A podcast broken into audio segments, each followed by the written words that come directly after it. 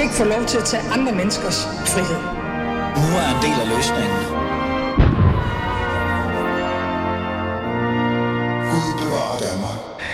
Velkommen til øh, Fæderlander. Mit navn er som altid Ali Amin Ali, og øh, du skal lytte til mig de næste to timer. I hvert fald øh, Fæderlands øh, nyhed, kan man jo sige. Jeg sætter jo fokus på nogle emner eller specifikke personer, som jeg synes er interessant for Fæderlandet, og det er lige præcis det, vi kommer til at gøre øh, fra nu til klokken 12. Men vi starter med første time, og vi har to, øh, hvad kan vi sige, emner på menuen. Det er ligesom flammen, ikke? Gode, gode stykke kød.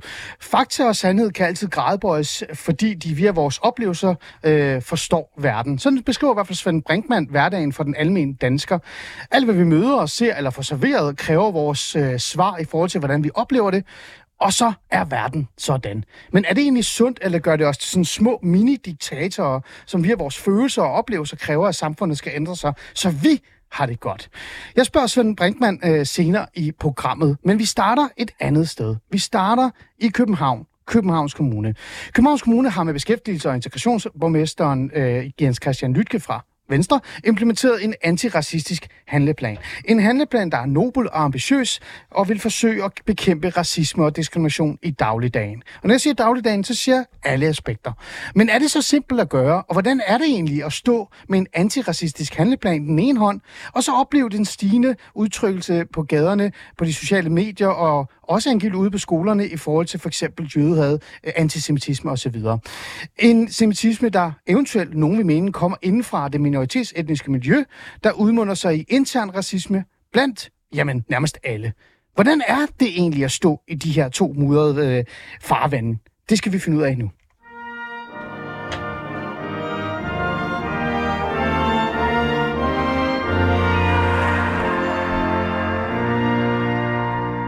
Nå, Jens Christian, velkommen til. Tak for det. Tak for, at du vil komme. Øhm, det, er jo en, det, er jo en, det, er en, det er en speciel snak, vi skal have i øvrigt, ikke? Øh, fordi det, vi skal tale om, det er jo øh, i forhold til jamen, altså, racisme og antisemitisme og alle de her ting, alle mulige forskellige ting. Men vi starter jo et andet sted. Vi starter med, øh, lad os bare øh, sige det som det er. Jeg var i torsdags øh, ude hos dig for at holde en øh, tale. Jeg er blevet inviteret til at komme og holde en tale i forhold til den her implementering af den antiracistiske handleplan. Øh, og vi fik en kort snak, og så sagde du sådan til mig, i øvrigt, jeg skal ud til en demonstration bagefter.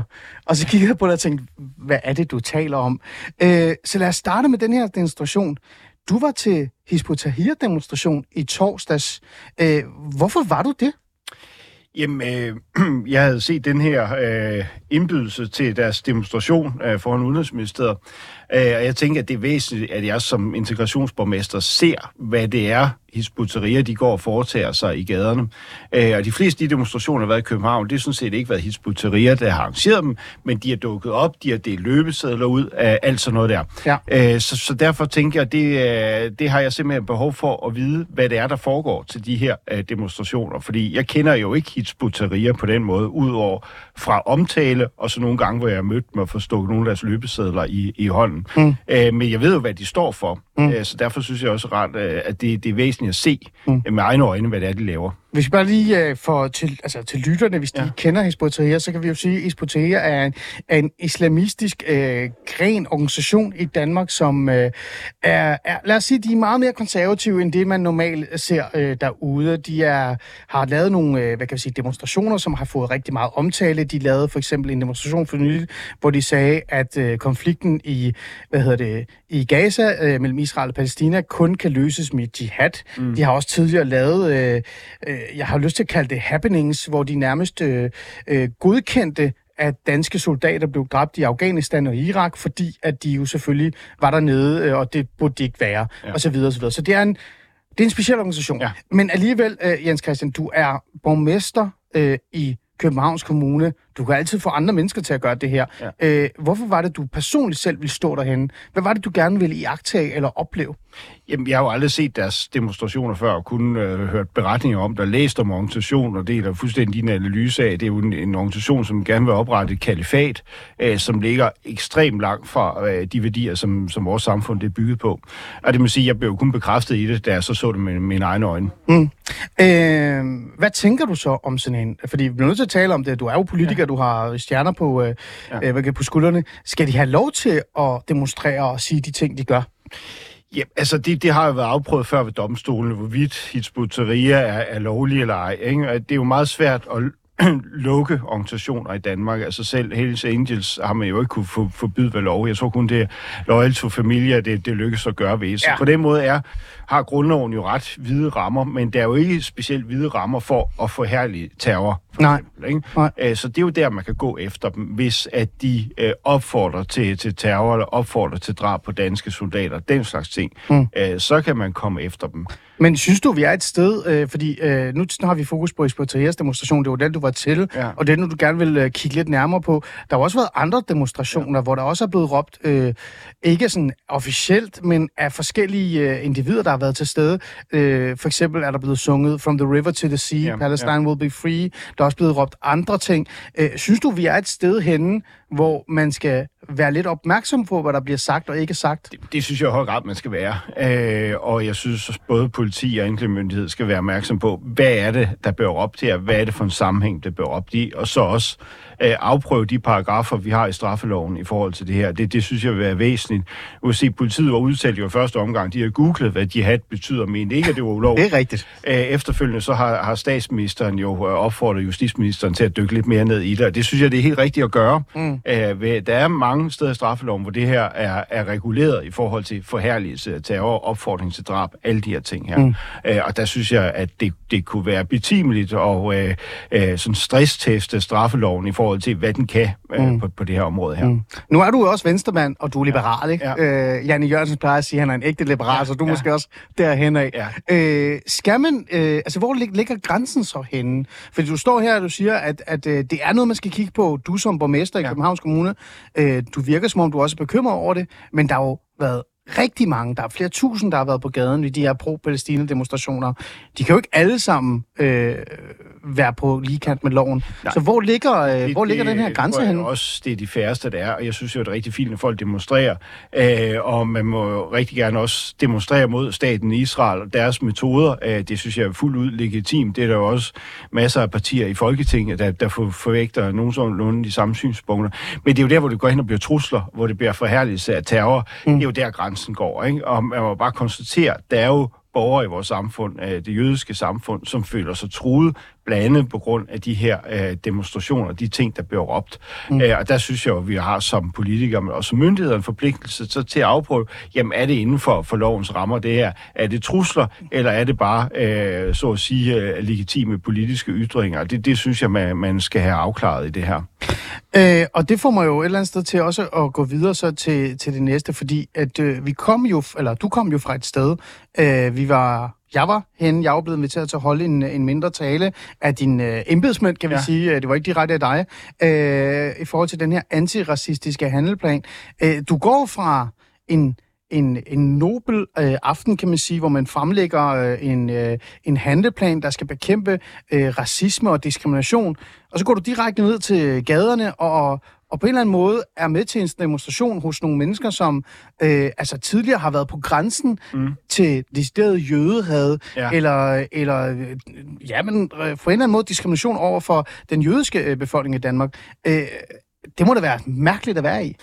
Det er meget specielt, fordi de taler, vi også havde øh, inde på Rådhuset, inklusiv øh, din og, og min egen, var meget bygget op på, på danske værdier. Altså, mm. øh, det, der gør Danmark særligt, det er med, at vi skal tolerere hinanden. Øh, vi har respekt for hinanden. Vi respekterer andres øh, religioner. Der er ligeværd mellem kønnene.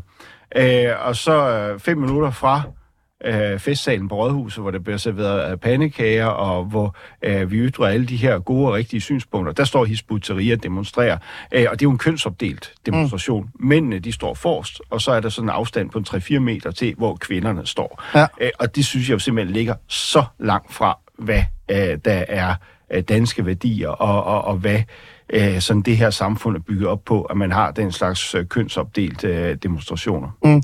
Altså, øh, det er jo lidt specielt. Nu, det her jo, øh, nu siger jeg det sådan åbent og ærligt, det ja. tror jeg, de fleste også ved. Ja. Det her, det er jo et, øh, et øh, holdningsbordet program, ja. hvor det, ja. det, verden deltager i samtalen. Ja. Det er klassisk journalistik, så jeg kan sige, hvad jeg har lyst til, ja. Jens Christian. Altså, det er jo lidt specielt. Jeg var jo selv øh, i tvivl om, jeg havde lyst til at deltage øh, til, til handleplanen, altså ja. det vil sige dukke op og holde øh, Ja. foredraget. Jeg fangede i hvert fald mig selv øh, i weekenden ja. før, hvor jeg tænkte, Jeg synes, det er mærkeligt at dukke op til et event, hvor man selvfølgelig hylder og, og en nobel øh, beslutning om at lancere en antiracistisk handleplan i Københavns Kommune, men samtidig så er der decideret jødehad mm. og en, en minoritetsgruppe, som bliver udsat for øh, diskrimination, og, og jeg ved ikke hvad, at føle sig utrygge.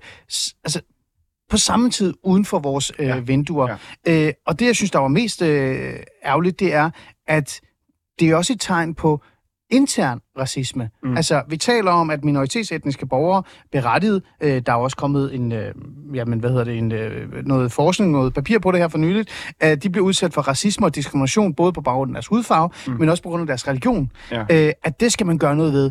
Det skal vi ikke finde os i. Vi skal ikke finde os i det her. Men samtidig så oplever vi også den interne racisme, hvor den samme målgruppe eventuelt, eller faktisk, det er jo rigtigt, ja. udsætter andre for racisme. Ja. Øh, Jens Christian, det er da mærkeligt. Ja, Hvordan kan man være i det? Og, og det er jo netop også derfor, jeg har sat rigtig meget fokus på eksempelvis antisemitisme. Må også sige, det her er udviklet sig fra, at vi startede med at skrive på den her handelplan til øh, 7. oktober, hvor angrebet kommer på, på Israel. Der er ja, jo ja, ja. virkelig, virkelig mange ting, der ændrer sig. Ja. Jeg synes også, der er noget fairness, der bliver revet af øh, integrationen. Mm. Øh, jeg mangler jo, jeg synes også, jeg lytter forgæves efter mange moderate stemmer øh, i, i den her debat. Mm. Så øh, det kan også se, det havde Weekendavisen har også lavet en, en artikel om, ja. hvor de dykker ned i de her palæstinensiske meningsstander, hvor mange af dem har egentlig taget direkte afstand fra Hamas. Mm. Øh, og det viser sig, at det er stort set ikke nogen, der har gjort det. Så Nej. de der moderate stemmer mangler jo det her, som kan sige, prøv her, det her med, med jødehad, det er selvfølgelig fuldstændig uacceptabelt. Mm. Øh, og det hører man bare desværre ikke ret meget i debatten fra dem, der ellers normalt er meget aktive i integrationsdebatten. Mm. Og det må sige, det, det skuer også i mine ører, og det er måske også derfor, jeg sådan politisk har skruet op for det her, fordi jeg synes, det er fuldstændig uacceptabelt, at antisemitismen lige pludselig er tilbage igen. Mm. Ikke bare i Danmark, men, men i hele Europa. Vi ja. har borgere, som ikke kan vise, hvilken tro de har, hvilken kulturel baggrund de har, mm. øh, som skjuler øh, deres, deres baggrund. Øh, det er jo mennesker, som har, har boet i Danmark. Altså jøderne kom til Danmark for 400 år siden. Ja. De fik øh, samme rettigheder og pligter som alle andre borgere øh, i Danmark for, mm. for 200 år siden. Og lige pludselig, så er deres øh, eksistens nærmest truet. Der er i hvert fald mange, der føler sig meget truet i forhold til det, den stemning, der er for tiden. Mm. Øh, og der, der mangler, savner jeg da helt klart øh, nogle stemmer i den her debat. Det er ikke nogen hemmelighed. Lad os lige prøve at være lidt konkrete. Jeg, jeg vil ja. gerne komme med nogle konkrete eksempler, og, og, og nu skal vi lige sige det til vores lyttere her. Du er øh, integration og beskæftigelsesminister, så der er jo ikke, det er jo ikke decideret dig, der skal sørge for, at skolerne kører sammen mm. eller et eller andet. Ja. Men alligevel så synes jeg, det er interessant i forhold til øh, integrationsdelen i virkeligheden også. Øh, jeg hører jo øh, historier, beretninger øh, fra gymnasier, ja. fra folkeskoler, øh, fra andre områder, at konflikten har decideret lagt sig, altså er kommet fra øh, Mellemøsten, fra Palæstina og Gaza, og gået ind i vores folkeskoler, vores ja. gymnasier, ja. Øh, og øh, er faktisk med til at splitte øh, vores unge. Øh, der er jo noget integration i det, men jeg spørger også bare dig som venstremand og som borgmester, øh, Jens Christian, er det ikke noget, man skal være opmærksom på? Øh, hvad tænker du om det? det? Det synes jeg i høj grad, man skal være opmærksom på det her, fordi det er en konflikt, øh, der hører til i Mellemøsten. Den skal ikke høre til de københavnske gader, og slet ikke i klasseværelserne. Nej. Og jeg må sige, jeg er jo meget bekymret for, at især de helt unge bliver fascineret af sådan nogen som, som dem her. Altså, ja, du har lige... En... Altså, fordi at få stukket deres løbesedler i hånden, ja. det er en ting. Men også på de, uh, på de sociale medier, ja. der hører jeg, jeg var ude på en muslimsk uh, friskole for nogle uger siden og holdt tale der, og der snakkede med uh, lærerne bagefter, som sagde, at de var meget bekymrede for deres elever, fordi de fik jo al deres information fra de sociale medier. Og det er jo uh, Hizb ut-Tahrir, Hamas' uh, fanklub, der fylder ja. uh, de unge med alt muligt øh, forskellige slags øh, propaganda. Mm. Æ, og det trækker dem jo i en bestemt retning. Mm. Og det er vi jo nødt til at imødegå. Mm. Æ, og der tror jeg bare, at det tryk det er nok større, end vi tidligere var udsat for, øh, og, og vi hele taget forestiller os. Og der gælder det jo om, eksempelvis, øh, synes jeg jo, sådan som Jødisk Informationscenter har været ja. super gode til at hive skoleklasser ind, også mm. skoleklasser fra muslimske friskoler ind i synagogen, møde nogen, mm. som er jøder, som fortæller om deres tro og deres baggrund, og siger, det at være jøde er jo ikke ens betydende med, at man mener en til en det samme som staten Israel og Benjamin Netanyahu. Der er en forskel der, mm. ikke? Ja. Også det der at man rent faktisk møder en, der er jøde, ikke? Mm. Så, så bliver det jo, de forestillinger, man kunne have, de bliver jo pillet fra hinanden, når, når man møder mennesker af kløder og blod. Så det er jo i virkeligheden meget simpelt, mm. men det tror jeg, vi skal gøre meget mere af, fordi det kan i hvert fald imødegå noget af det, øh, som de helt unge de bliver fascineret af. Og der er bare en uhyggelig giftig cocktail i form af Hizb og andre ekstremistiske organisationer, og så de, de helt unge, især drenge, de møder på nettet. Mm. Uh, jeg skrev her for nyligt, at, uh, at uh, nu er der våbenhvile i Hamas, mellem ja. Hamas og, og Israel, og det kan man mene rigtig meget om, men ja. hvis man er værd med at blande sig i den konflikt, og så trækker den til Danmark, ja. så havde, havde jeg sådan en form for håb for, at den her våbenhvile kunne smitte lidt af på den konflikt, som faktisk også er opstået i Danmark ja. mellem øh, majoritetsgruppen og minoritetsgruppen, men også internt i minoritetsgruppen, at der kan være tid til forsoning, ja. at man kan mødes øh, i virkeligheden, fordi vi alle sammen er mennesker. Ja. Du kom med, med det her forslag, at, at, øh, at det her for eksempel, øh, hvad var det, du sagde, det hed? Undskyld. Ja, jødisk informationscenter. Ja, ja, at det måske kunne skabe noget øh, indsigt og noget ja. viden. Men hvis jeg skal være lidt fræk, øh, Jens Christian, øh, det er jo bare en dags besøg. Ja. Øh, de her flyers, for eksempel ja. med Hezbollah, hvor der står, at den danske regering støtter folkemord i Gaza. Ja. Folkemord i Gaza, det er jo noget, man hører hver dag ja. på sociale medier, ja. på øh indlæg i politikken osv. osv. Den her narrativ bliver jo solgt dagligt ja. til især det minoritetsetniske unge, som er helt ny og møder den her konflikt for første gang. Er det ikke for naivt at tænke, at et besøg i et eller andet center nok skal gavne? Jo, men det er jo en, en del af det, ikke? Altså, så, ja. så gælder det jo også om, at man har noget lidt mere hård øh, præventiv forebyggelse, ikke? I form af for eksempel vores SSP-samarbejde, ikke? Ah. At, at man jo også holder øje med, er der nogle unge, som bliver radikaliseret her, ikke? SSP, det er jo sammen med skole og socialforvaltning og politi. Ja. Det har jo også foreslået, at øh, man skal skrue op på, øh, og, og det er vi også i gang med. Altså, det er jo en, en del af det, ikke? Jo. Øh, og så er det jo også en politimæssig ting i det, hvis der er nogen, der øh, ligesom begår overtrædelser af, af straffeloven. Mm. Så det er jo mm. de tre ting der, ikke? Men det er jo i høj grad væsentligt at få vores skoler med på det her, ikke? Jo. Og at man ikke har en berøringsangst for at tale om det ja. i skolerne. Men det kan ja. også være rigtig svært. Igen, øh, jeg, jeg har forsøgt i det her program, og jeg kan sige det, at jeg, jeg har talt med forskellige kilder.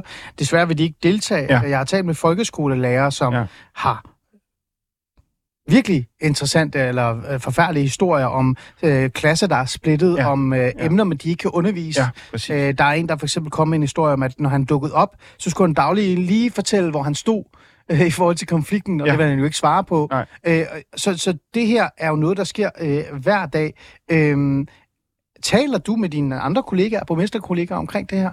Altså, at, at det her, det er noget, man skal... Jamen, jeg synes, altså, det er jo ikke... Det er jo, det er jo en jo på en måde, ikke? På den måde er det jo ikke en ny debat, fordi vi har også haft den i forbindelse med det her, skal man undervise i uh, Mohammed-tegningerne, gør det, det jo obligatorisk, ikke? Det er rigtigt, ja. Og jeg har også været på det hold, man, man, at man skal gøre det. Ja. Det er så desværre ikke uh, endt på den måde, uh, men uh, undervisningsministeren har jo nedsat uh, sådan en følgegruppe, der skal se på de her ja. uh, problemstillinger, altså blandt andet Mohammed-tegninger, det kunne også være Israel-Palæstina-konflikter. Der er jeg blevet inviteret med i den der uh, følgegruppe der.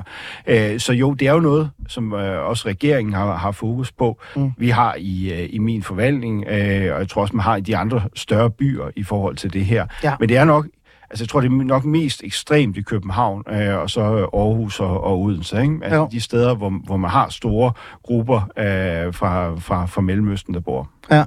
Øh, men ja, nu, nu taler vi om for eksempel Hizbollah, ikke? Altså, det er også, ja. det er også lidt, det er voldsomt, det der sådan, skift, ikke? Altså, ja. at gå fra, som vi snakker om, den antiracistiske handleplan, ja. og så gå ned til det her.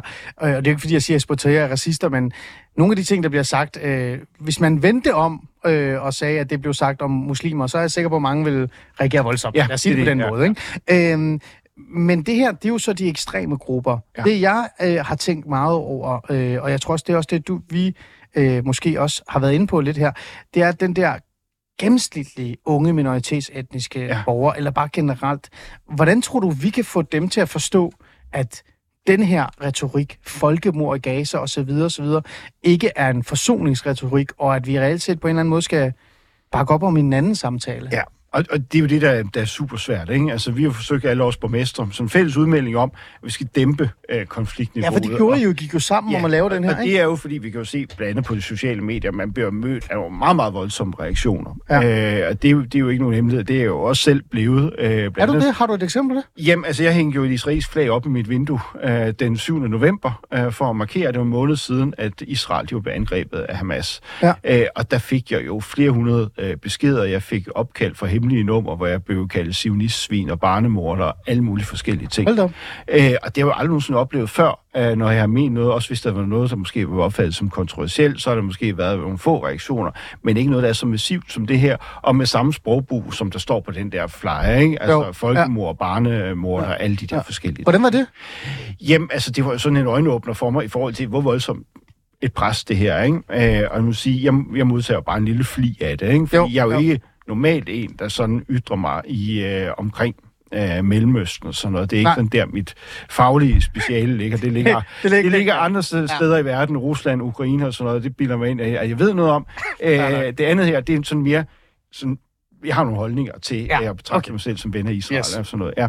Men hvis man nu har en jødisk baggrund, så ja. kan jeg godt forstå, at man afholder sig fra øh, at være en del af den her debat, hvis det er det, man møder. Mm. Eller så siger også forstå, hvis man har muslimsk øh, baggrund øh, og har en lidt mere nuanceret øh, syn på tingene, ikke? fordi det er jo meget, meget voldsomt, det man så oplever bagefter. Mm. Det kan man gøre som, altså, som politiker, der er det ligesom en del af branchen, at øh, man, man nogle gange bliver svinet til. Ikke? Ja. Men hvis man er almindelig borger, så kan jeg godt forstå, at man, man holder sig fra det her. Ikke? Og det er jo ligesom det, øh, vi vil gerne vil mødegå og sige, prøv, prøv lige at skrue lidt ned for det. Ikke? Mm. Øh, og så er det jo også noget måske lidt mere dybere liggende, fordi vi diskuterer også meget for tiden det her med netop med, bliver man diskrimineret på, på arbejdsmarkedet. Der har ja. TV2 jo en, en række dokumentarer, kunne jeg se i går, på, ja. der sad og kiggede på, på Play, ja. øh, om det her med, at hvis man har et fremmed klingende navn, mm. ansøger job, så bliver man kaldt til jobsamtale, og hvis man så efterfølgende øh, ansøger med et dansk klingende navn, samme person, så bliver man kaldt til, til jobsamtale. Mm. Og der ligger der et problem der, mm. øh, og, og det, det er man jo nødt til at gøre noget ved, øh, mm. fordi ellers så er det jo også med til øh, at føde ind til en eller anden vrede, og øh, en eller anden, hvor man føler, at man ligesom og med, med rette bliver. Diskrimineret osv. Og, så videre, ikke? og det mm. giver så også udslag i, i sådan noget som det der, ikke? Mm. altså sådan mistillid til, mm. til myndigheder og regering, alt sådan noget. Ikke? Mm. Så du siger faktisk øh, til mig, at hvis man skal på en eller anden måde fikse det her, øh, så hjælper det ikke bare at komme med information eller sige, husk tonen i debatten. Man skal faktisk også lytte til de følelser og eventuelle traumer, der er for, Men man skal, for, for den målgruppe, øh, og så sige, jamen jeg forstår dig. Lyt til, når, når, når folk de har en åbenlys pointe. Ja. Æ, og det synes jeg jo, jeg synes, det er meget veldokumenteret, at der foregår en eller anden øh, bias i forhold til, at der er nogen, der bliver valgt fra, ja. på trods af, at de er kvalificeret ja. til et arbejde. Ja. Og det, det synes jeg da helt klart, man må arbejde med. Og det er jo en, en mentalitetsændring, ikke? det kan vi jo også se. Jeg synes egentlig, at mange arbejdsgiver har været gode til altså, at begynde at ansætte folk med minoritetsbaggrund, ja. ansætte folk, der har et handicap. Sådan tænk lidt bredere i forhold til, når, når man rekrutterer, men der måske, måske også lidt mere håndfaste ting til, end bare øh, det bløde med mentalitetsændring. Mm. Øh, du skal videre, ellers ja. ville jeg have stået og snakket med dig en time, hvis det var. Øh, men her til sidst, så vil jeg bare gerne lige spørge dig øh, i forhold til det her med, så er vi tilbage til Hizb demonstrationen ja. Den ja. antiracistiske handleplan. Øh, den er jo ekstremt vigtig. Der findes racisme i Danmark. Ja. Jeg oplever det faktisk dagligt. Mm. Øh, mere og mere, synes jeg, og det er mm. lidt specielt, øh, vil jeg gerne ærligt erkende, fra begge sider, øh, ja. både minoritetsetniske, men også danske. Øh, men vi kan jo gøre rigtig meget i forhold til det. Spørgsmålet er bare, om vi også kan fortælle øh, den minoritetsetniske gruppe, at intern racisme ikke er i orden. Ja. Øh, Jens Christian Lytke, den, den, den er lidt sværere. Tror du, vi kan opnå det med øh, handleplaner, øh, eller bare via dialog? Jamen, altså, det, den måde, man sådan typisk laver ting på, i hvert fald i Københavns Kommune, det er jo handleplaner, ikke? Ja, det kan man godt lide. Æh, det, det kan man godt lide. Æh, det kræver så også, at man også sætter nogle, nogle penge af til det bagefter, der rent faktisk kommer noget, noget politisk handling på det. Ja. Men jeg, jeg tror faktisk, når netop det er Københavns Kommune, der laver en handleplan, så har det jo også en effekt, fordi vi er så stor en kommune, øh, som vi er. Æh, det er med til at sætte en politisk dagsorden. Mm. Æh, det er jo også med til at gøre mig opmærksom på nogle af de her ting her. Altså blandt andet det her med den der diskrimination, der, der foregår på arbejdsmarkedet Det er jo blevet opmærksom på, fordi vi har siddet med, med fingrene Ja, ja, nede i den ja. her handleplan. Så, så det er jo ikke bare øh, fine ord på, på glitret papir. Der, der kommer jo også noget ud af det, øh, hvis, hvis der er nogle, nogle reelle øh, pointer i det, øh, og, og det ikke bare er alle mulige feel good ting. Og der synes jeg, der er noget, noget kød på det rundt omkring, som jeg i hvert fald som politiker tager, tager med videre. Så aller, aller sidst, øh, Jens Christian, der er lidt håb i os. I dig også. I hvert fald i mig også. Altså, jeg, er jo, jeg er jo liberal, ikke? Så jeg tror jeg på, at, at i morgen bliver bedre end i dag, ikke? Ja. Altså, øh, Ja. og, for, og for mig er det vigtigt, altså det der med, hvad man kommer med, og ikke hvor, hvorfra man kommer. Så, Ja. så det, det er min indgangsvinkel til det her, og man har et personligt ansvar for, for at integrationen lykkes, Mm. først og fremmest. En fornøjelse at have dig, Studio. Ja, Tusind tak, fordi tak. du vil komme og fortælle mig om din øh, oplevelse, men også generelt den her handleplan, og hvordan vi kan tage begge øh, samtaler i forhold til det. Tak for det.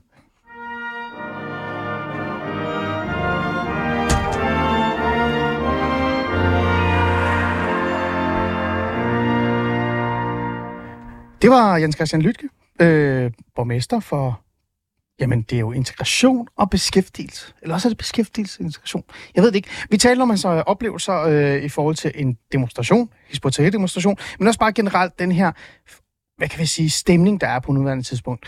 Men vi skal tale om noget helt andet, fordi alt er jo faktisk en oplevelse. Jeg har jo også netop talt om Lytkes oplevelse af at være til en demonstration. Ja, selv dit toiletbesøg er åbenbart blevet en øh, oplevelse.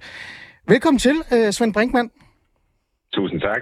Svend Brinkmann, øh, du er jo professor i almen psykologi, og så er du forfatter til den her nye bog, Oplevelsessamfundet. Øh, og så skal vi lige deklarere noget, ikke? Øh, det hele, mm. altså sådan, for ellers så får vi jo øh, ballade, Svend. Øh, du er jo, øh, Pressernævnet. det er jo noget med den stil, ikke? Du er jo, øh, du er jo en voksenven af mig. Ja, Hedder det det voksenven, eller er det en oplevelse? Jeg ved det ikke, Svend. Nej, jeg er voksenven, det lyder på en måde lidt frægt. Og det, og det er det ikke. Nej, nej, men altså, altså, vi er jo blevet vokst, eller vi er jo blevet venner senere i livet, ikke? Vi er jo ikke teenagevenner. Det er det, jeg prøver at sige. Der kendte vi ikke hinanden dengang. Nej. Det gør vi nu. Vi kender hinanden privat, Svend. Det er det, jeg prøver at Det gør sige, vi. selvom jeg lyder lidt, øh, lidt øh, fræk her. Og, øh, og derfor kommer jeg ikke til at anmelde din bog. Det er bare ærgerligt. Det må du bare finde dig i. Øh, Ja. men vi skal have en snak om din oplevelsestese. Eller. Ja. hvad man nu kan kalde det. Ikke? Og lad mig lige prøve at læse det op. Fakta og sandhed kan altid gradbøjes, fordi det er via vores oplevelser, vi forstår verden. Sådan beskriver du i hvert fald øh, hverdagen, vil jeg mene, for den almindelige dansker. Altså alt, hvad vi møder, ser eller får serveret, kræver sådan vores svar i forhold til, hvordan vi oplever det. Spørgsmålet er så bare, Svend, om det er sundt, eller gør, om det gør os til sådan små mini-diktatorer, som via vores følelser og oplevelser, så på en eller anden måde kræver, at samfundet skal ændre sig, så vi har det godt. Svend Brinkmann, øh, det lyder jo fantastisk, ikke? Hvis man som individ bare kan føle noget, og så er det fakta, og så kører vi bare derud af i morgen. Men øh, jeg bliver sådan lidt nysgerrig i forhold til at forstå det her, ikke? Hvad er det egentlig, du ja. mener, at vi lever i et oplevelsessamfund? Er det bare så simpelt, som jeg lige har skåret ud i par? Altså, du har i hvert fald peget på nogle af de øh, elementer, jeg fremhæver ved oplevelsessamfundet, og specielt det der med, at det ligesom er vores øh, følelse, det er vores øh, indre oplevelse af noget, der kommer til at bestemme, hvordan vi øh, forholder os til det, og ikke den øh, ydre virkelighed, og ikke de fælles kendskabninger. Altså, det var jo lidt sjovt, som du selv er inde på, at i interviewet med, med borgmesteren fra før, der handlede det om oplevelsen af demonstrationen. Det handlede ikke om demonstrationen. Nej. Altså, og det forstår jeg godt, hvorfor man hele tiden tager det her forbehold og siger, jeg kan jo egentlig kun udtale mig om, hvordan jeg har oplevet det. Jeg kan ikke udtale mig om, hvordan det er. Det er det, psykologer samtidig kalder girafsprog. Mm. At man ligesom ikke vil øh, monopolisere forståelsen af, hvad der sker. Man vil ikke fortælle den anden, at øh, jeg ved noget om dig, eller øh, jeg ved noget om verden. Nej, jeg ved sådan set kun noget om mig selv og Mm. min egen subjektive oplevelse af den. Og det har på mange måder været øh, hjælpsomt øh, i nogle år og nogle årtier, at vi har øh, fået sådan et subjektivt sprog. Og nu tror jeg ikke, det er hjælpsomt længere. Nu tror jeg faktisk, det er et stort problem for os, at vi ikke længere kan nå ud til den fælles virkelighed. At vi øh, spærrer os inde i de her subjektive oplevelsesbobler, eller oplevelsesfængsel, som jeg faktisk også kalder det i bogen. Vi kommer til at blive fremmedgjorte over for hinanden. Vi kommer til at grave skyttegrave, som vi øh, barrikaderer os ned i, fordi jeg har min oplevelse, du har din oplevelse, og en Mm. tredje person har sin oplevelse, og så kan vi sådan set ikke øh, nå hinanden længere. Mm. Men det er jo interessant, ikke? Og det, var, du lød meget deadline-agtig, og du har også været deadline, og det vil godt, ikke? Jeg har aldrig været deadline, Svend, ikke? De kan jo ikke lide mig. Øh, så derfor så gør, vi det til, så gør vi det til mindre deadline. Jeg skal bare lige Mhm. forstå sådan. Øhm, betyder det så i virkeligheden, at vi har glemt vores fælles ståsted, eller er den bare blevet forstærket, eller vores egen forståelse af, hvad fælles er, er blevet forstærket i så høj grad, at nu er det fælles ståsted defineret af på en eller anden måde vores egen navle. Det vil sige, hvor vi fælles var enige om nogle specifikke øh, hvad kan vi sige, punkter, rammer, øh, nogle flueben. Når jeg for eksempel gik til demo, så var der nogle specifikke ting, jeg kiggede efter, for vi var alle, alle sammen fælles om, om det var godt eller skidt. Nu er det gået det her hen af, hvor det sådan reelt set bare betyder, hvad jeg synes er rigtigt eller forkert. Mm. Ja, altså, og så er der jo sådan set ikke nogen fælles øh, ståsteder eller pejlemærker længere. Øh, du har dine, og jeg har mine. Hvis vi så tilfældigvis er enige øh, på tværs af vores øh, subjektive bobler der, jamen, så kan vi måske gå til den samme demo, hvis det er det, der er eksemplet. Men ja. øh, hvis der så er en eller anden konflikt, og der er nogen, der gør noget andet til den her demonstration, eller pressen skriver noget om det, eller et eller andet, jamen så kan vi egentlig aldrig nogensinde øh, opnå en fælles forståelse af, hvad der reelt er sket, fordi vi har jo kun vores subjektive oplevelser at tage udgangspunkt i. Mm. Øh, jeg har også nogle eksempler i bogen, hvor... Jeg kom med en af det, det er sådan, Jamen det er, hvor man kan sige, man kan relativere øh, en oplevelse, øh, netop fordi det er noget subjektivt. Så hvis der er en eller anden konflikt på en arbejdsplads for eksempel, og der er så nogle medarbejdere, der synes, okay, der er noget her, der er helt galt. Ja. Vi går til ledelsen og fortæller om det. Der er, hvad ved jeg, systematisk chikane eller mobning eller et eller andet. Dårlig ka- kakao i øh, kaffemaskinen. Ja, det kan det også være. Og så siger de ansatte til, til chefen der, prøv at høre, øh, vi vil gerne øh, have, at du øh, tager hånd om det her problem. Og så kan chefen sige, hvis det nu er hans eller hendes ansvar, Nå jo, men det er jo så bare jeres oplevelse. Altså man kan affeje en indvending, der sådan set handler om noget i verden, ja. med at det jo bare er nogen subjektiv oplevelse. Det er den ene side af mønten. Ja. Det er, hvor, hvor når man først ligesom har sagt, det er oplevelsen, der er afgørende, jamen, så kan man egentlig aldrig nogensinde øh, pege på nogle virkelige problemer ud i vores verden. Men den anden side af mønten, mm. øh, som egentlig lyder som om det er det modsatte, men som reelt er øh, et problem, der udspringer af det samme, Ja, det er jo, hvis jeg oplever noget af et problem, så er det et problem for mig. Altså, man gør det til noget absolut, til noget uantasteligt.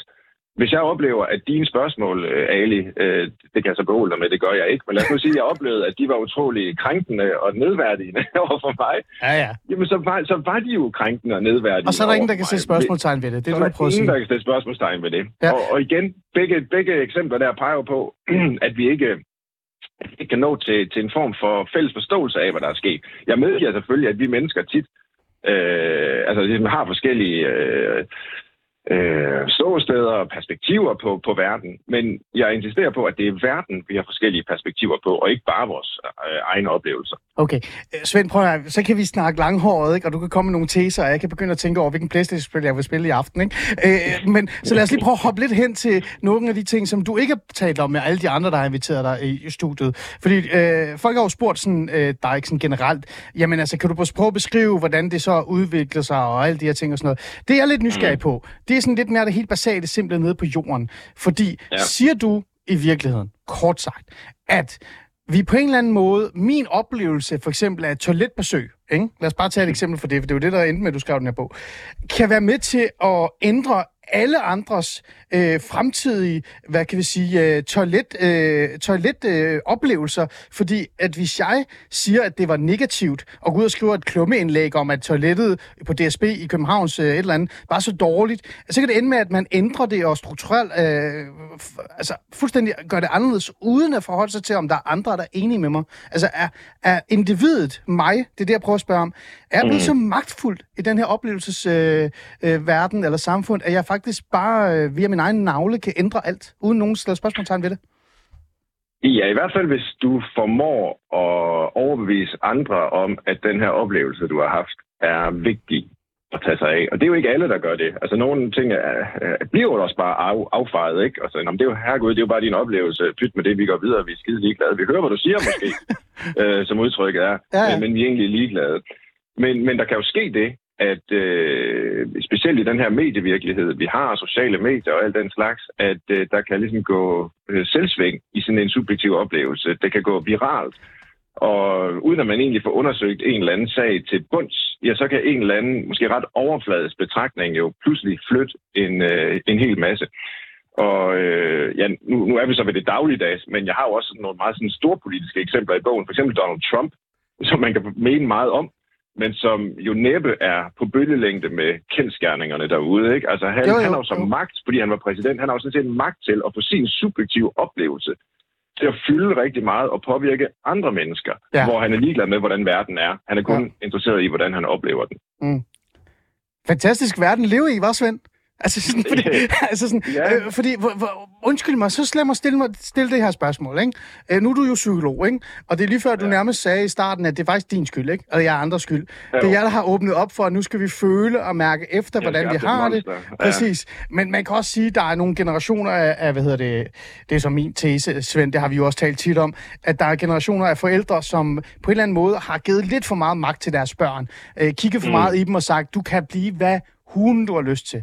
Og det vigtigste ja. i verden, det er dig og dine følelser. Og hvis du føler det sådan, så er det sådan, det er. Altså, øh, er det det, der har gjort, at vi er endt her, hvor vi er? Eller øh, er det en udvikling, der er kommet, nu spørger jeg dig også ærligt, på grund af digitalisering? Altså på grund af, at de sociale medier, de sociale platforme har givet en hver dansker øh, en stemme, en mulighed for at vise sig selv, en mulighed for at sælge sig selv, materialisere sig selv, men også et eller andet sted smide øh, Gud, konge og fædreland ud af vinduet, og så bare sige mig, mig, mig. Ja, altså jeg tror, det er, det, det er flere af de ting, du peger på, der har skabt det her oplevelsessamfund. Øh, og i bund og grund, så er det jo rigtig godt, at det, det demokratiske udvikling, at vi har fået muligheden for at tale med vores egen stemme og blande os. Men for at det kan fungere, så forudsætter det jo en eller anden form for dannelse, som man bruger stemmen til at pege på noget, der er derude i verden, som vi kan tale om, Mm. og ikke kun bruger stemmen til at pege på sin egen subjektive øh, oplevelse. Ja. Altså, i stedet for, at vi bare skal spejle os i vores øh, indre følelser, så burde vi jo tale om, øh, at vi skal have et vindue ud til verden, ikke? Altså øh, vinduet frem for spejlet, mm. som det, vi kan kigge ud på. Mm. Øh, jeg har tidligere brugt sådan nogle begreber om, altså den her jagt på konstante selvindsigt og navlepilleri osv., Ja. skal vi måske erstatte med en jagt på selvudsigt. Altså prøve at få lidt udsyn væk fra os selv. På- Men det betragter jeg jo som en dannelses, dannelsesopgave, der på mange måder Du bliver nødt til at sætte nogle flere ord på det. Hvad mener du til vores, så vores lyttere, også inklusive mig i verden, kan forstå, hvad det er, du siger? Selv Ja. uds- udsigt. Hvad mener du med det, Svend? at det, er sådan, det er jo et ord, jeg har fundet på, øh, Ah, selvudsigt, men ja. ja. bare for at vende øh, selvindsigt om. Ja. Øh, igen, psykologien har hjulpet mennesker til selvindsigt, og det er også vigtigt. Altså, Ja. det er jo ikke, fordi jeg vil øh, aflyse det, Nej. Nej. men det er jo kun den halve øh, side af, af, af livet. Den anden halvdel, det handler jo om at ligesom få udsyn eller udsigt til andre mennesker væk fra en selv. Ja. Øh, hvor det ikke handler om, altså hvis jeg er konfronteret med et eller andet problem, eller møder et eller andet menneske, der har brug for hjælp, så handler det jo ikke kun om, okay, er jeg sådan en, der hjælper? Hvordan føles det inde i mig? Jeg skal lige mærke efter i maven først. Nej, så handler det jo for pokker om at forstå, at det menneske har brug for hjælp. Mm. Øh, altså, jeg skal kigge ud på verden og ikke mærke efter i mig selv. Og sådan er det jo tit Mm. i livet, ikke? Øh, og og der, der, i forhold til dine, de spørgsmål om forældre og børn Ja. og ja. opdragelsen der, der, der, der tror jeg, at vi som forældre har gjort børnene en bjørnetjeneste, altså i den oprindelige betydning, for det er noget slemt og negativt, ved hele tiden at vende børnene indad mod sig selv. Altså hele tiden spørge, jamen, hvad synes du? Hvad føler du? Hvad har du oplevet? Hvad mærker du? Øh, altså selvfølgelig skal det spørgsmål stilles en gang imellem, og når noget er svært i børnenes liv, skal de jo have lejlighed til at fortælle om det, og hvordan Ja. de har det. ja. Men det er det første, vi spørger børnene om, når de kommer hjem fra skole. Ikke? Altså, og så får børnene det her, den her fornemmelse af, at de ligesom er øh, udgangspunkt for alt her i tilværelsen. Det er, hvordan jeg har det, hvordan jeg føler det, hvordan jeg oplever det, der afgør, øh, hvordan min færd i, i livet skal være. Og det tror jeg faktisk er usundt. Det er jo en kæmpe byrde at have som menneske. Mm. At man øh, skal skabe hele sin tilværelse med udgangspunkt i, hvad man går og føler i sin lille mave. Ikke? Jo, jo, jo, det er det, det er det. Øh, men så er spørgsmålet jo så i virkeligheden, altså hvis vi lige tager fat i det, øh, før vi går over til det politiske, og hvilken jamen, altså, konsekvens det kommer til at have for samfundet, eller har fået, øh, så kan man jo sige, at den her oplevelses, øh, det her oplevelsessamfund øh, måske også har været med til at bidrage til, at for eksempel rigtig mange unge føler, at øh, de har det dårligt. Altså, mm. Mm. der er jo rigtig mange unge, det er meget vigtigt at sige der, der er rigtig mange unge, der faktisk har det skidt.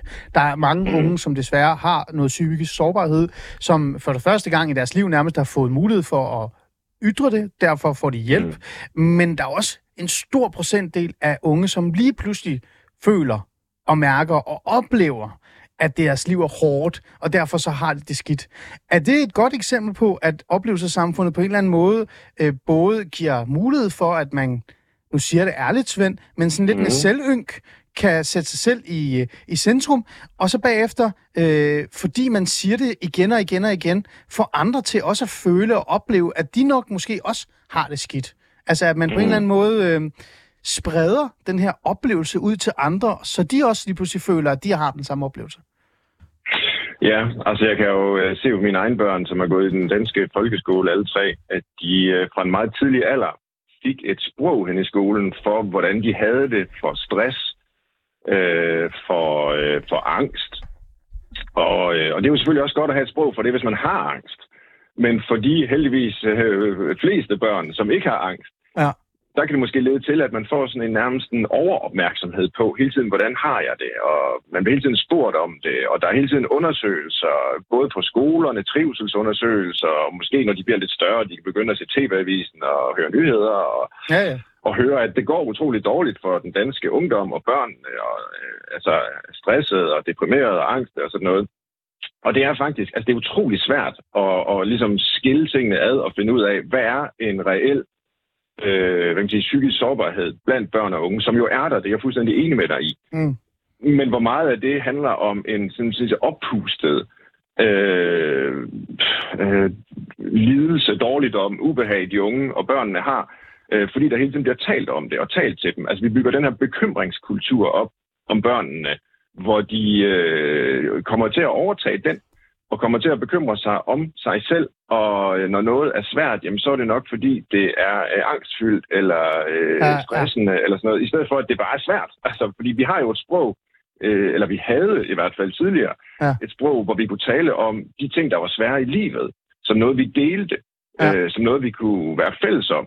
Og pludselig er det sprog blevet øh, psykologisk, og pludselig handler det sprog om, hvordan det er inde i mig, og ikke om, hvordan det er ude i min relation til verden. Ja. Og det, det er virkelig et problem, og der, der tror jeg, vi skal øve os i og, og netop skille tingene ad. Og det skal vi alle sammen. Måske især professionelle som psykologer og øh, andre, der arbejder professionelt med, med børn og unge. Det er lærere og pædagoger også selvfølgelig. Mm. Øh, men, men egentlig også forældre. Altså i stedet for kun at spørge, hvad oplever du? Ja, Øh, ja, jamen, det var Hvorfor ret. er det svært inde i dig? Ja. Øh, så snak lidt om, hvad der er sket. Fordi så får man, så kan- man jo tit holde det lidt mere ud i strakt arm og sige, Nå ja, herregud, øh, det har jeg også prøvet, og det var ikke så slemt, eller det er nok en del af det at være i en skoleklasse Okay. en gang imellem, så, så er, er der Ja, ja. ved, ja. ja. på den måde, ikke? Jo. Øh, jeg kan komme med en lille anekdote fra min eget øh, liv. Det er jo lidt sjovt. Øh, jeg har jo øh, en, øh, en søn med en øh, smule autisme. Øh, Alexander, han er super dejlig, finurlig lille dreng, men han, er, han ser ting meget sort og hvidt. Øh, og øh, i lang tid har jeg jo gået rundt og spurgt ham sådan, hvordan var din dag og sådan noget, og mm. havde du det godt, og, og sådan, øh, var du glad og sådan mulige ting. Øh, og han kunne aldrig rigtig svare mig. Og så, øh, så kom jeg sådan i tanke om, måske skulle jeg spørge mere om konkret, om sådan, i stedet for ja. Hans oplevelse eller følelse, men nærmere sådan, hvad skete der? Og da jeg så begyndte Ja, at spørge ham, præcis. hvad skete der i dag, så holdt han meget lange taler i forhold til, Ja, hvad der det er var, han. Og, og jeg tror, det er måske det, det, det, det sprog, vi har, vi har glemt. Men, men Svend, vi skal også nå øh, at tale om fremtiden, og reelt set også bare, om du bare er en gammel, knæven mand, der har sat dig ned og skrevet en bog, øh, fordi at du skulle øh, tjene nogle penge. Nej, det mener jeg ikke, og alligevel gør jeg. Og, øh, fordi, øh, helt ærligt, øh, det er jo rigtigt. Det ændrer noget i os. Det fælles ståsted forsvinder på en måde, fordi vi bliver sådan navlepillerne, ikke? Alt er en oplevelse. Selv toiletbesøget er en oplevelse, ikke? Altså, min arbejdsplads skal være en oplevelse. Hvis jeg ikke har det godt, øh, hvis jeg føler mig sådan tilfreds og har det sjovt på min arbejdsplads, jamen, så skal jeg ikke arbejde der, ikke? Altså, det hårde slid, det hårde arbejde, det hårde liv, øh, det normale liv forsvinder også nærmest, ikke? Men mm. er, er, t- altså, er tidens tendens så ikke sådan snarere netop en opløsning af de her fælles øh, fordele. Altså igen, vi, er, vi har fået mere digitalisering, vi har mere fokus på øh, sociale platforme i forhold til os selv. Øh, undskyld, jeg siger det, Svend, men det ved du også godt. Øh, vores velfærdsstat øh, er snart opløses også, fordi vi har ikke råd til at have det, osv. osv. Er vi ikke på vej ind i en tid, hvor det subjektive kommer til at, jamen altså, hvad kan vi sige, fylde mere, og derfor så er det da fint, at vi har fokus på vores oplevelser, fordi så får vi som individer det maksimale ud af det, vi reelt set øh, enten betaler for, eller gør i hverdagen? Nej, altså, jeg kan jo sagtens øh, følge det, du siger, og se det som en tendens, men det er jo netop den tendens, jeg gerne vil advare om, så vi kan gøre noget ved den i tide, fordi jeg frygter, at for eksempel den politiske diskussion, diskussionen om velfærdsstaten, de store problemer, vi har i vores samfund, Ja. jamen de kommer til at handle om, hvordan vi kan forandre folks oplevelser af samfundet, snarere end at de kommer til at handle om, hvordan vi kan forbedre samfundet. Mm. Øhm, en, en lille bitte bare øh, anekdote, der kan måske illustrere, hvad jeg mener med det, fordi Ja. ja. nu, det, det første eksempel der med, med, hvordan var din toiletoplevelse, det, det er fra Københavns Lufthavn, hvor jeg stod der og skulle vaske hænder, ikke? så skulle jeg trykke på de der tre smileys, Ja, øh, ja. og så tænkte jeg, har jeg egentlig haft en oplevelse? Men så hørte jeg, og det er ikke med i bogen, om en øh, amerikansk lufthavn, jeg tror det var Houston, som havde det problem, at folk klagede over, at de stod utrolig lang tid ved bagagebåndet og ventede, før de fik deres kufferter. Hvordan løste lufthavnen så det problem? Ja. Ja, ikke ved at få en mere effektiv øh, bagagehåndtering, så man kunne få sine kufferter hurtigere. Nej, de løste problemet ved at parkere flyene meget længere væk fra bagagebåndet, så folk skulle gå rent langt gennem lufthavnen for at nå hen til kufferten. Det giver ikke mening. Og så klagede folk ikke længere, fordi de jo havde været i bevægelse. De havde ikke ligesom kedet sig Nej. øh, og stået og ventet. Så det gav dem en god Det- oplevelse. En sund god det gav dem en oplevelse. oplevelse, men det løste jo ikke problemet. Nej, jeg Og nu er det jo så en, en lufthavn, og på den måde har det jo ikke så meget med velfærdsstaten Nej, at gøre. nej. Men man kunne jo godt frygte, Mm. det er lidt den vej, det går. Mm. Øh, at vi kommer til bare at prøve at manipulere med folks oplevelser. Og der har vi jo big data og algoritmer og alt muligt, der, der hele tiden jo fodrer vores øh, oplevelsesliv. Frem for, at vi faktisk forbedrer vores verden sammen. Mm. Det burde være den politiske opgave, at skabe et bedre samfund, og ikke bare skabe oplevelsen af et samfund. Og, Mm. øh, og, men, men for at vi kan komme derhen, ja, så må vi jo ligesom nedbryde den her oplevelsesideologi, som jeg kalder det. Vi må men... nedbryde forestillingen om, at vi hver især øh, bare er i vores oplevelsesbobler. Men, men Svend, øh, det er jo så her, hvor jeg angriber den gamle gnaven mand, føler jeg lidt, ikke? Mm. Fordi er det, Ja. ikke, er det ikke super naivt? Altså, vi, vi, vi har jo udviklet os mere og mere, især også den danske stat, den danske samfund, men også øh, os borgere, ikke fordi jeg er glad for det. Øh, vi er jo blevet sådan en konkurrence-lemmings øh, i virkeligheden, ikke? Vi har fået en mere og mere konkurrencestat. Alt handler om, at vi skal producere, vi skal være effektive. I virkeligheden så øh, får vi mindre og mindre værdi som menneske, føler jeg. Det handler mere om, hvilken værdi vi kan skabe for, for samfundet. Og, og derfor så skal vi også have lov til at kigge ind i vores egen navle, når vi er fri. Øh, så øh, det er da en voldsom, øh, hvad kan vi sige, øh, voldsom ting at lige vende. Altså, det skib der, det vender der ikke i morgen. Øh, det er jo nærmest Titanic. Ja, men det har du ret i. Altså, og det er jo heller ikke... Altså, det skal godt ikke forstå sådan, at jeg vil, øh, hvad kan man sige, øh, revolutionere alting fra den ene dag, eller tror, det er overhovedet realistisk øh, fra den ene dag til den anden. Øh, og, og det er jo da selvfølgelig fint, at folk altså, nu taler vi om oplevelsesøkonomien, det skriver jeg også lidt om i bogen, altså at folk øh, hygger sig med computerspil, eller Ja, ja, tv-serier, eller hvad, altså, selvfølgelig, det er jo, det er jo super fint. Det jeg frygter, det er, at det som kommer til at indrette alle mulige Mm. arenaer, som måske er øh, vigtigere i vores samfund, Mm. som om det var oplevelsesøkonomi, Mm. øh, politik, øh, sundhed, arbejde, Universiteterne. vores identitet som borgere. Ja, pludselig bliver det bare oplevelser, Mm. øh, vi, vi, vi, vi sælger og udveksler med hinanden. Mm. Men, øh, men jeg prøver bare at sige, ja. Svend, altså undskyld, men det, det, er det ikke lidt for sent? Altså, skal, er, det, er vi ikke derhen af, hvor vi måske, måske prøve at få det positive ud af det? Fordi, altså. Mm. vi har jo fået øh, politik. Øh, Mette Frederiksen gik jo nærmest på valg på en oplevelse, ikke? Tryghed. Virkelig, Jo, jo. ikke? Altså sådan, så, så det her, det har jo allerede sat sig i vores samfund. Vi har helt sikkert også, øh, tror jeg, hvis øh, vi satte os ned øh, og, og kiggede vores lovgivning igennem, så har vi sikkert også fået nogle love, der decideret er altså, på baggrund af oplevelser eller følelser. Ikke? Øh, vi kan også se, der kom en stor rapport her, og det er ikke for at nedværdige på rapporten eller på nogen måde. Jeg synes faktisk, det er en vigtig rapport, der kom omkring racisme, men den er også baseret på følelser. Ikke? Hvad føler du? Følte du, at du blev øh, racistisk behandlet, da du ikke fik et job på grund af dit tørklæde, eller kan du bevise det? Altså sådan, ja. Så øh, er vi ikke et sted hen, hvor vi ikke kan ændre, øh, eller dreje skuddet, men måske kan gøre det bedre, Svend? Jeg vil have, du skal give mig lidt Ja. håb her. Kan man, kan man Øh, finde ja. en mellemvej? Kan man stadig have et oplevelsessamfund, som har et fundament, som ikke kan rokkes ved? Tror du, man kan det? Ja, jeg, jeg, jeg tror faktisk, der er lidt håb, fordi jeg tror, mange mennesker er godt og grundigt trætte af, af det her. Altså, hvorfor skal det hele tiden være en oplevelse? Hvorfor skal jeg hele tiden blive spurgt til min subjektive reaktion? Hvorfor kan vi ikke bare snakke om virkeligheden? Altså, Ah, okay. øh, det, det, det, det fornemmer virkelig en bred øh, længsel efter at komme ud til, til verden igen. Mm. Og øh, jeg, jeg har sådan nogle overvejelser i, i bogen om, øh, at jamen, hvis vi kunne dreje oplevelsessamfundet i en lidt anden retning, nemlig i retning af et erfaringssamfund, øh, Erfaringssamfund. kalder jeg det. Og det er jo fordi, det engelske ord experience, det betyder både oplevelse og erfaring. Ja. Ja, så det, det kunne betyde, øh, altså fordi erfaring, det er noget, man gør sig Ja. øh, med virkeligheden. Så har man en erfaring. Du er en erfaren radiovært, fordi du har lavet rigtig meget radio, og derfor så er du dygtig til det og stiller mig spørgsmål og, og kan det der. Ikke? Det er jo ikke bare en oplevelse. Det er jo faktisk noget, du har øh, på en eller anden måde gjort dig fortjent til, Ja, øh, fordi du har dygtiggjort dig gennem erfaring. Og der kunne jeg godt tænke mig, at vi i højere grad øh, ligesom værdsatte det. Altså, nogen, joker med i dag, at hvis man har arbejdet med noget længe, så er man erfaringsramt, fordi så har man ikke samme potentiale for at flytte sig og lære nyt osv. Ja. Og der synes jeg, at vi skulle øh, dyrke fordybelsen og øh, måske også glæden ved at, at dygtiggøre sig øh, med hensyn til noget bestemt.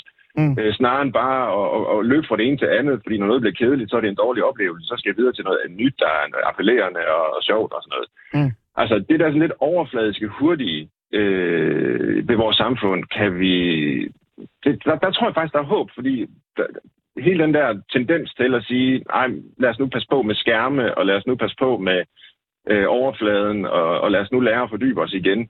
Øh, det, det, det tror jeg virkelig hænger sammen med, med oplevelsesamfundets grundlæggende funktionsmåde, ikke? Og, mm. og, og, og, og der, der, der skal vi over til et erfaringssamfund, hvis du spørger mig.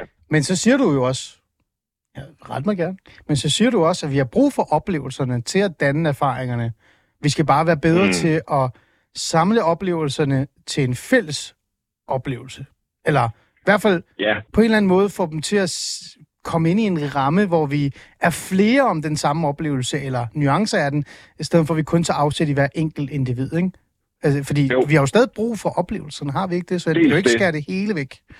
Nej, men det, der er dels det, du siger. Altså, det er ikke nok med individet og det subjektive. Altså, hvis Mm. vi vil have et velfungerende samfund, så bliver vi nødt til at rette os ud mod en fælles virkelighed.